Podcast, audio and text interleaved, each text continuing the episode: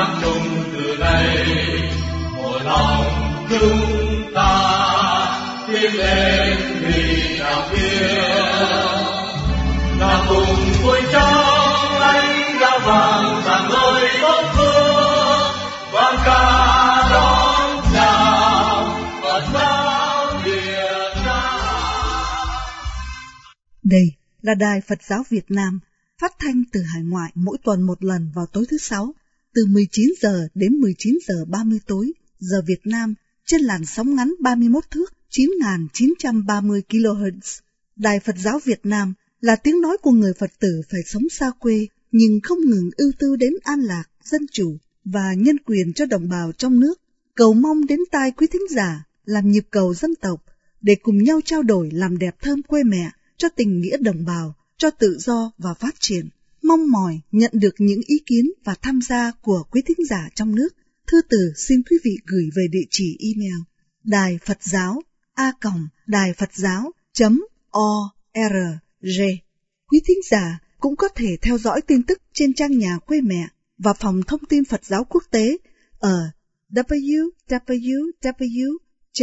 quê mẹ net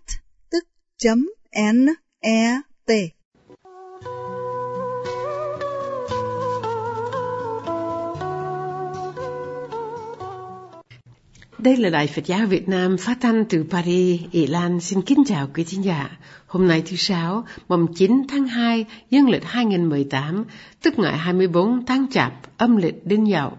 Thưa quý thính giả, vào lúc năm tàng tháng tận, người ta thường làm chuyện tính sổ để xem năm vừa qua đã làm được những gì, thành công hay thất bại. Từ đó, hoạch định cho chương trình thực hiện năm tới, ngày càng mở rộng, ngày càng phân chấn, ngày càng kết quả.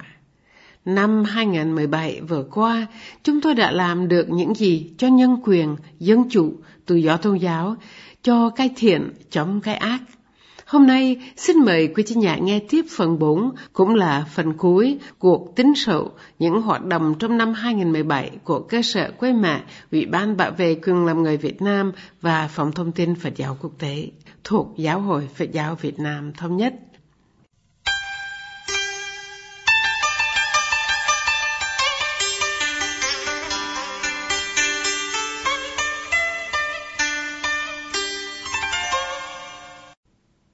Ngày 29 tháng 11, trước khi phái đoàn Liên Âu đến Hà Nội tham dự cuộc đối thoại nhân quyền Liên Âu Việt Nam thường niên vào ngày 1 tháng 12, Ủy ban bảo vệ quyền làm người Việt Nam và Liên đoàn quốc tế nhân quyền FIDH đến Quốc hội châu Âu ở thủ đô Bruxelles, Vương quốc Bỉ gặp gỡ thúc đẩy Liên Âu áp lực nhà cầm quyền Việt Nam chấm dứt cuộc đàn áp, chống các nhà bất động chính kiến ôn hòa, bài bỏ các điều luật áp bức và trả tự do tức khắc cho các tù nhân chính trị.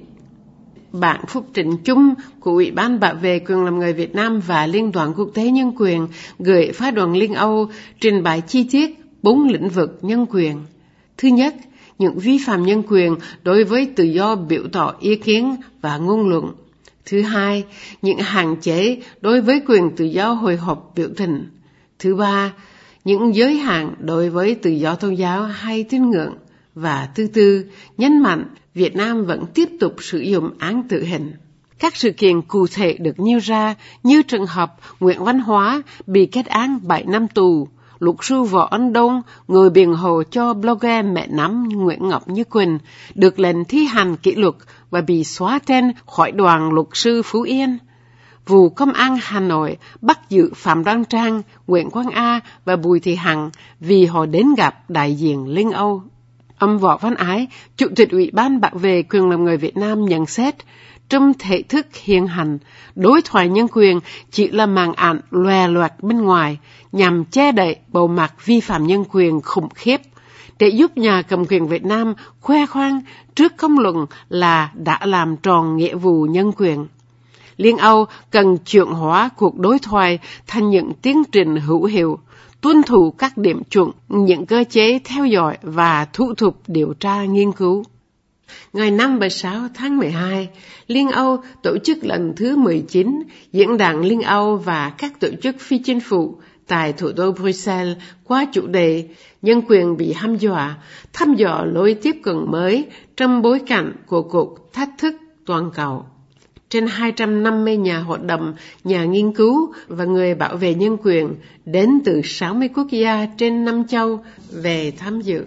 Ý Lan, Phó Chủ tịch cơ sở quê mẹ Ủy ban Bảo vệ quyền làm người Việt Nam, được Liên Âu mời làm chủ tòa cuộc hội luận mang đề tài sự bất bao dung đối với tôn giáo, tín ngưỡng của một số quốc gia và xã hội châu Á.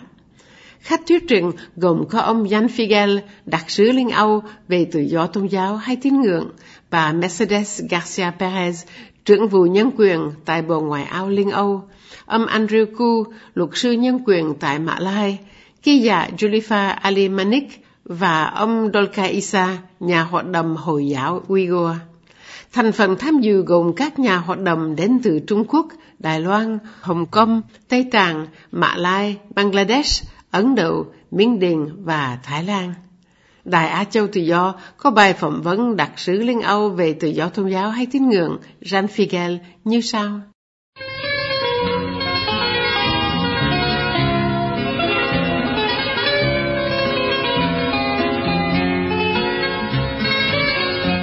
Thưa quý thính giả, trong hai ngày 5 và 6 tháng 12 vừa qua, Liên Âu tổ chức lần thứ 19 diễn đàn Liên Âu và các tổ chức phi chính phủ tại thủ đô Brussels với chủ đề Nhân quyền bị hăm dọa, thăm dò lối tiếp cận mới trong bối cảnh của cuộc thách thức toàn cầu. Về tham dự có trên 250 nhà hoạt động, nhà nghiên cứu và người bảo vệ nhân quyền đến từ 60 quốc gia trên 5 châu như châu Âu, châu Á, Bắc và Nam Mỹ Châu, Úc Châu và Châu Đại Dương. Nhân dịp này, đặc phái viên ỷ Lan của Đài Á Châu Tự Do chúng tôi có cuộc phỏng vấn với ông Jen Fingel, đại sứ Liên Âu về tự do tôn giáo hay tín ngưỡng ngoài các quốc gia Liên Âu. Phần chuyển ngữ do Nguyễn Tuấn trình bày. Thưa ông Jean Figel, ông vừa phát biểu tại Diễn đàn Liên Âu và các tổ chức phi chính phủ về tự do tôn giáo hay tín ngưỡng tại Á Châu. Theo ông, vì sao quyền tự do này quan trọng đến thế? Freedom of religion or belief is important not only for religions but uh, for all of us because it is connected with human dignity of everybody and everywhere. Tự do tôn giáo hay tín ngưỡng không những quan trọng cho các tôn giáo mà cho tất cả chúng ta, vì nó tương liên với nhân phẩm của mọi người tại mỗi quốc gia. Nó là tự do tư tưởng, tự do lương tâm, tự do tin hay không tin, tự do thay đổi tôn giáo. Từ quan điểm này, nó là một trong những chìa khóa hướng tới văn hiến. Thứ hai, tự do tôn giáo hay tín ngưỡng là một thử nghiệm cho mọi nhân quyền. Nếu quyền này bị giới hạn, thì mọi quyền nhân sự và chính trị cũng bị giới hạn theo. Thứ ba, tự do tôn giáo hay tín ngưỡng dự phần cho việc quản lý hoàn hảo xã hội. Vì thế, những gì chúng ta đóng góp cho sự thăng tiến bền vững và thiết lập tự do tôn giáo hay tín ngưỡng trong thế giới, đặc biệt là tại Á Châu, là điều quan trọng. Một mặt, Á Châu đại biểu cho tiềm lực nhân sinh khổng lồ, nhưng mặt khác, đang có sự hiện diện của một số hoàn cảnh tiêu cực. Một số các quốc gia có dân số đông tại Á Châu, giới hạn hoặc khắc nghiệt với tự do tôn giáo, Đồng thời, toàn bộ tình hình nhân quyền trong những quốc gia này rất tiêu cực, cho nên sự tiêu cực như bộ này là thông điệp báo động mà cũng là lời kêu gọi chúng ta phải làm mạnh hơn nữa, cộng tác với khối nhân dân, với chính quyền, với các xã hội dân sự để thăng tiến nhân quyền cho mọi người, mọi quốc gia.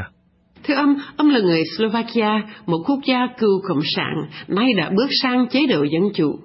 Cuộc phỏng vấn dành cho đại Á Châu Tự Do sẽ được phát về Việt Nam là quốc gia cộng sản chưa làm bước chuyển hóa sang dân chủ. Ông có ý kiến gì về Việt Nam và trong cương vị đặc sứ Liên Âu về tự do tôn giáo hay tín ngưỡng, ông có chuẩn bị làm chuyến viếng thăm Việt Nam không? Oh, with pleasure. I now prepare for visiting um, Pakistan, but also other countries in the region hopefully will follow. Look, Tôi sẵn sàng thăm viếng Việt Nam. Chuyến đi sắp tới tại Á Châu là Pakistan. Tôi hy vọng có dịp thăm viếng nhiều quốc gia trong vùng. Hãy nhớ rằng, tất cả chúng ta sinh ra trong tự do và bình đẳng. Sự tự do và nhân phẩm ta đang bàn, phải được mọi người tôn trọng và thăng tiến, kể cả mọi thiết chế, mọi chính quyền tại bất cứ quốc gia nào. Vì vậy, tôi còn mong nhân dân Việt Nam cũng như nhân dân các nước khác đừng đánh mất niềm hy vọng, đừng bỏ rơi cuộc dấn thân bảo vệ nhân phẩm, tự do và trách nhiệm. Chế độ Cộng sản tại châu Âu bị sụp đổ vì đã không thể duy trì, nhân dân không còn tin vào Cộng sản. Một đảng độc quyền tự nó đã cấm ngặt sự đa dạng, không cho phép cạnh tranh cho sự tiến bộ. Chúng ta cần một xã hội tự do và công bằng. Đây là một giấc mộng,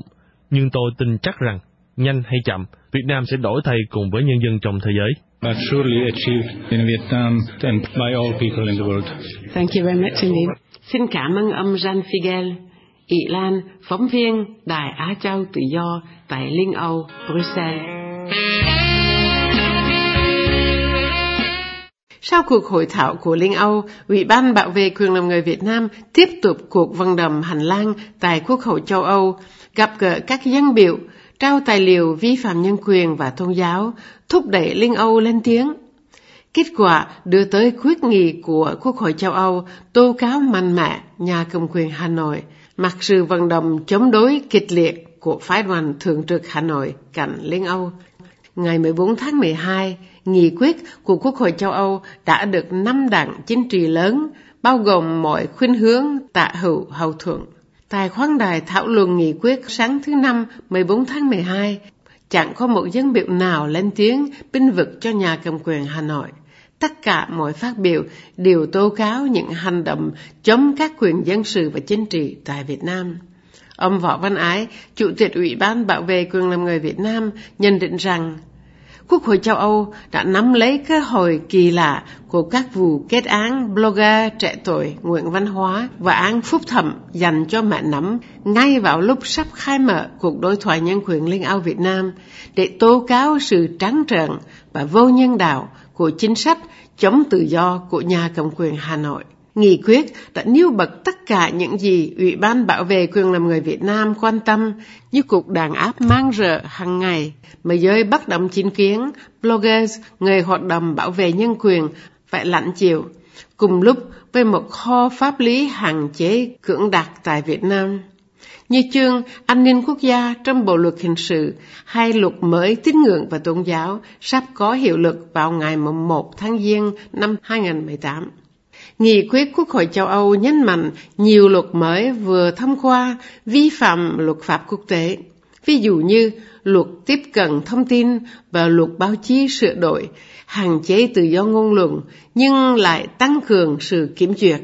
hay luật mới tín ngưỡng và tôn giáo.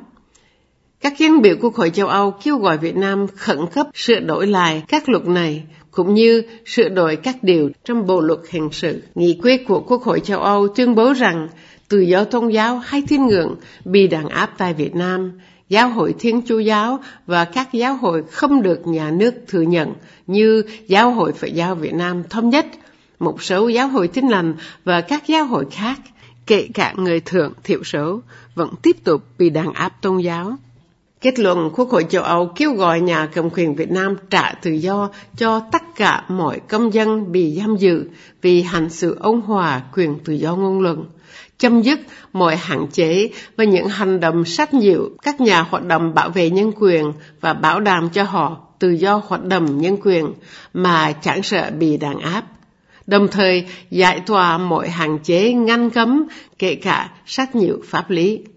cũng như ngỏ lời mời các báo cáo viên đặc biệt Liên Hiệp Quốc về tự do ngôn luận, về người hoạt động bảo vệ nhân quyền đến điều tra Việt Nam. Đại Á Châu Tự Do đã từng thuật về bản nghị quyết Quốc hội châu Âu như sau.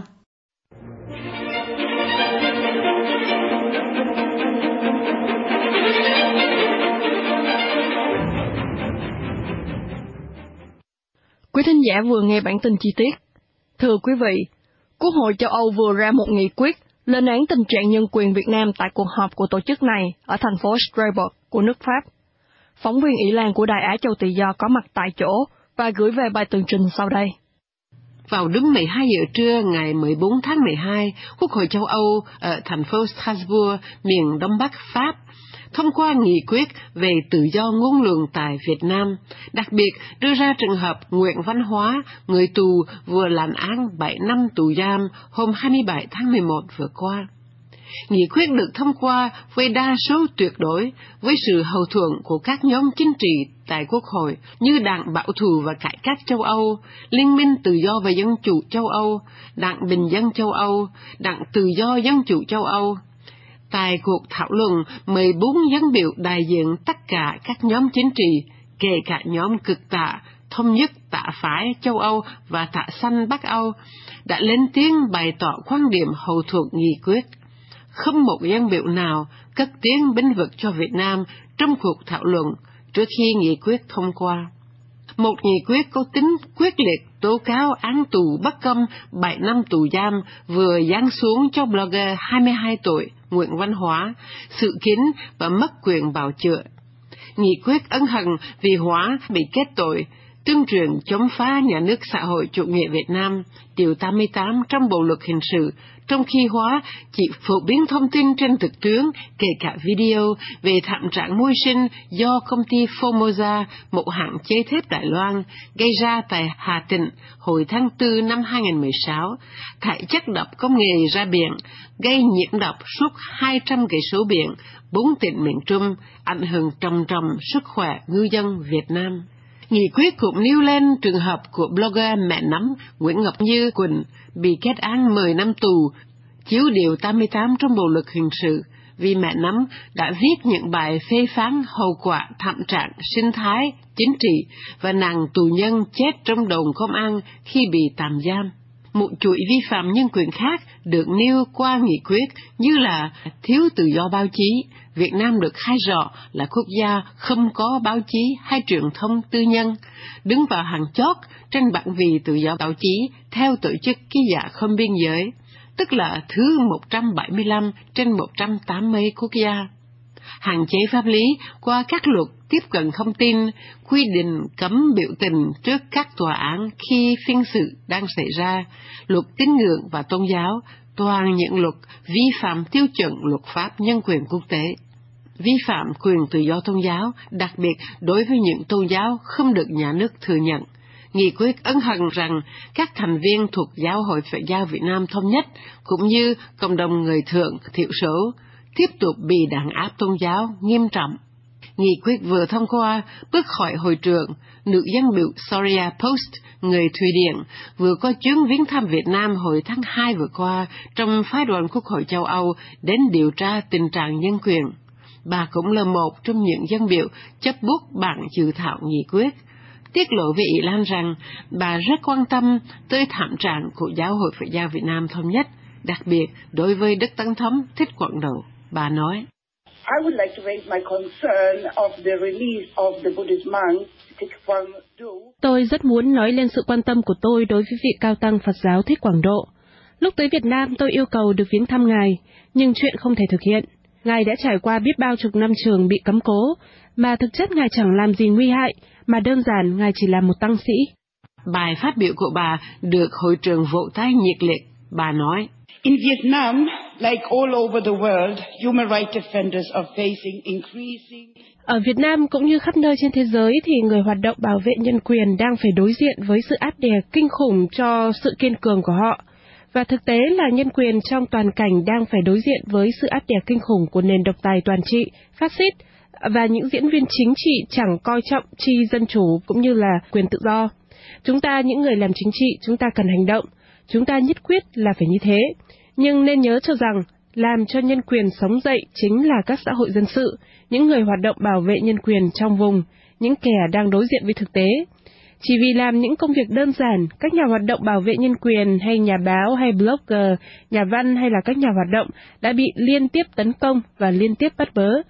Và có đến hơn 100 người Việt như thế đang đứng sau chấn song nhà tù vì niềm tin chính trị và tôn giáo của họ.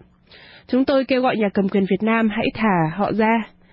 Và các nhà hoạt động bảo vệ nhân quyền trên thế giới đang chờ đợi Quốc hội châu Âu đứng bên cạnh họ trong công tác của họ và yêu sách những chế độ như Việt Nam cần phải ngưng ngay tức khắc việc sách nhiễu những ai đang chiến đấu cho công lý. Nữ dân biểu Andrikiene, người Lithuania, cùng quan điểm nói tiếp. The human rights situation in Vietnam has not improved but worsened. Tình trạng nhân quyền tại Việt Nam không được thực hiện mà ngày càng xấu hơn. Với con số công dân Việt Nam bị giam, bị bắt và bị kết án vì bày tỏ ý kiến họ ngày càng tăng. Một hoàn cảnh như thế cùng những hạn chế nhà cầm quyền dăng ra, chúng ta không thể nào chấp nhận được nữa. Tôi yêu cầu chính phủ Việt Nam trả tự do cho tất cả tù nhân chính trị và những người bị giam giữ. Sẽ không thể nào có được mối quan hệ gắn bó giữa Liên Âu và Việt Nam khi chưa có sự tôn trọng các quyền cơ bản tại Việt Nam.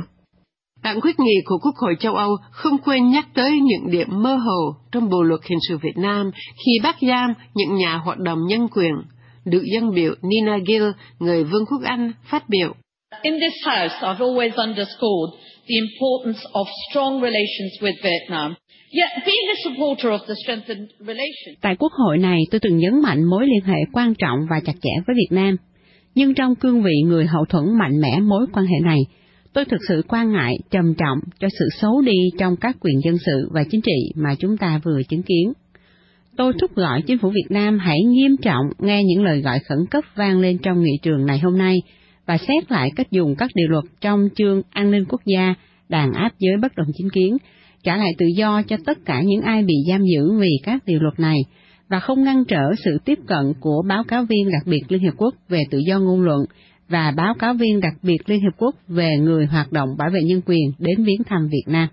Trong cuộc thảo luận, nhiều dân biểu nhắc tới Hiệp ước Mậu dịch Tự do Liên Âu Việt Nam. Dân biểu David Martin, chuyên gia kinh tế mà cũng là thành viên trong phái đoàn Quốc hội châu Âu điều tra nhân quyền Việt Nam hồi đầu năm, cho biết ông ủng hộ tự do mậu dịch, nhưng Quốc hội châu Âu không thể ký kết hiệp ước nếu Việt Nam cứ tiếp tục các cuộc đàn áp. Ông nói, Vietnam and the EU have signed the free trade agreement. So I actually think the substance of this agreement is a good agreement, a good agreement for both the European Union and for Vietnam. Việt Nam và Liên Âu từng ký kết hiệp ước tự do mậu dịch. Hiện tại tôi thấy bản chất hiệp ước tốt, một hiệp ước thỏa đáng cho cả hai bên, Liên Âu và Việt Nam. Nhưng tôi nhớ tới người Việt Nam khi họ nghĩ rằng Quốc hội châu Âu sẽ không chỉ quan tâm tới những lời chữ và nội dung hiệp ước, mà còn phải thấy cả bối cảnh chính trị tại đất nước Việt Nam. Chúng ta hãy chiếu cố tới tình trạng nhân quyền, đồng thời với tình trạng công nhân và những tiêu chuẩn mưu sinh khi ta đưa tay bỏ phiếu cho hiệp ước tự do mậu dịch tại Quốc hội này. Cách Việt Nam tiếp cận với tự do ngôn luận là không thể nào chấp nhận được. Thật là quá đáng. Việt Nam phải hiểu rằng nếu họ muốn mở cửa ra phương Tây, mà chúng ta giang tay tiếp đón họ đến với phương Tây, tất nhiên là phải chịu sự phê bình ngay trong nội địa. Phê bình đâu phải lúc nào cũng chống đối, phê bình là xây dựng, nếu được đối xử trọng thị. Đại diện cho Hội đồng châu Âu, ông Cam Nuvella cho biết Liên Âu đã nêu rõ các vi phạm nhân quyền tại cuộc đối thoại nhân quyền Liên Âu Việt Nam vừa qua tại Hà Nội. Ông kể. During the human rights dialogues took place on 1st December in Hanoi, the EU reiterated its request for all Trong cuộc đối thoại nhân quyền Liên Âu Việt Nam hôm 1 tháng 12 vừa qua tại Hà Nội, Liên Âu nhắc lại các yêu cầu đòi hỏi trả tự do cho mọi công dân Việt Nam bị giam giữ vì đã hành xử ôn hòa quyền tự do ngôn luận, đồng thời đưa ra một số trường hợp cụ thể. Liên Âu cũng nhấn mạnh rằng hướng tiêu cực cho tự do ngôn luận cần được xét lại, đặc biệt vào thời điểm Liên Âu và Việt Nam cam kết hợp tác để thắt chặt quan hệ. Phó Chủ tịch Quốc hội châu Âu đặc trách nhân quyền dân biểu Pavel Telishka, Cộng hòa Czech, cho biết sự kiện là hôm qua Đại sứ quán Thường trực Việt Nam tại Liên Âu gửi thư đến các dân biểu Quốc hội châu Âu vận động phản đối việc thông qua bản nghị quyết. I must say that I was uh, quite uh, shocked by what we have all received uh, from the Vietnamese uh, permanent mission, and that is clearly Tôi phải nói rằng tôi đã sừng sốt với những gì tôi nhận được từ phái đoàn thường trực Việt Nam tại Quốc hội châu Âu. Nó phơi bày ra sự thiếu hiểu biết về những gì Quốc hội châu Âu đem ra thảo luận hôm nay, và cách nào đó chúng tôi muốn bỏ phiếu. Với nghị quyết này chúng tôi sẽ cho một thông điệp chính trị mạnh mẽ và minh bạch, sự hồi đáp có thể chấp nhận từ Việt Nam. Nếu họ muốn phát triển quan hệ, muốn thế, họ phải trả tự do cho những người bị giam giữ và thay đổi thái độ chính trị cũng như cách tiếp cận pháp lý. Đây là hồi đáp duy nhất có thể mà chúng tôi chấp nhận.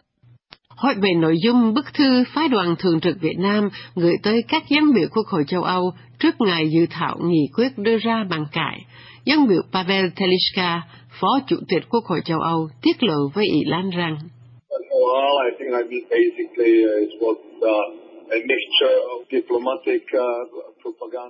Trọng tâm là sự pha trộn của thứ ngôn ngữ ngoại giao tuyên truyền. Quá khứ tôi từng biết thứ ngôn ngữ đó. Tôi là người tiếp khắc. Họ muốn khẳng định rằng tất cả những việc đó chỉ là những hành động chống phá nhà nước, chống lại nhân dân Việt Nam. Còn trường hợp một blogger thì tham chiếu cho thấy ý đồ khủng bố chống nhà nước. Khi mà người ta sử dụng loại ngôn ngữ táo tợn đó, người ta đã làm nhỏ đi những gì liên quan đến cuộc tranh luận mà phái đoàn thường trực Việt Nam sử dụng.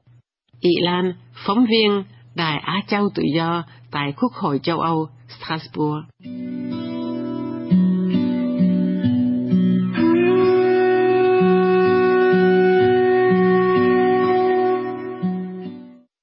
Nói tóm, các cuộc vận động quốc tế của cơ sở quê mẹ Ủy ban Bảo vệ quyền làm người Việt Nam trong năm 2017 đã đưa tới một số thành quả cụ thể như sau. Thứ nhất, phái đoàn Liên Âu đi điều tra nhân quyền tại Việt Nam có trong tay những thông tin do quê mẹ cung cấp nên đã đưa ra những kết luận chính xác có lợi cho các tôn giáo bị đàn áp và những nhà tranh đấu bảo vệ nhân quyền tại Việt Nam.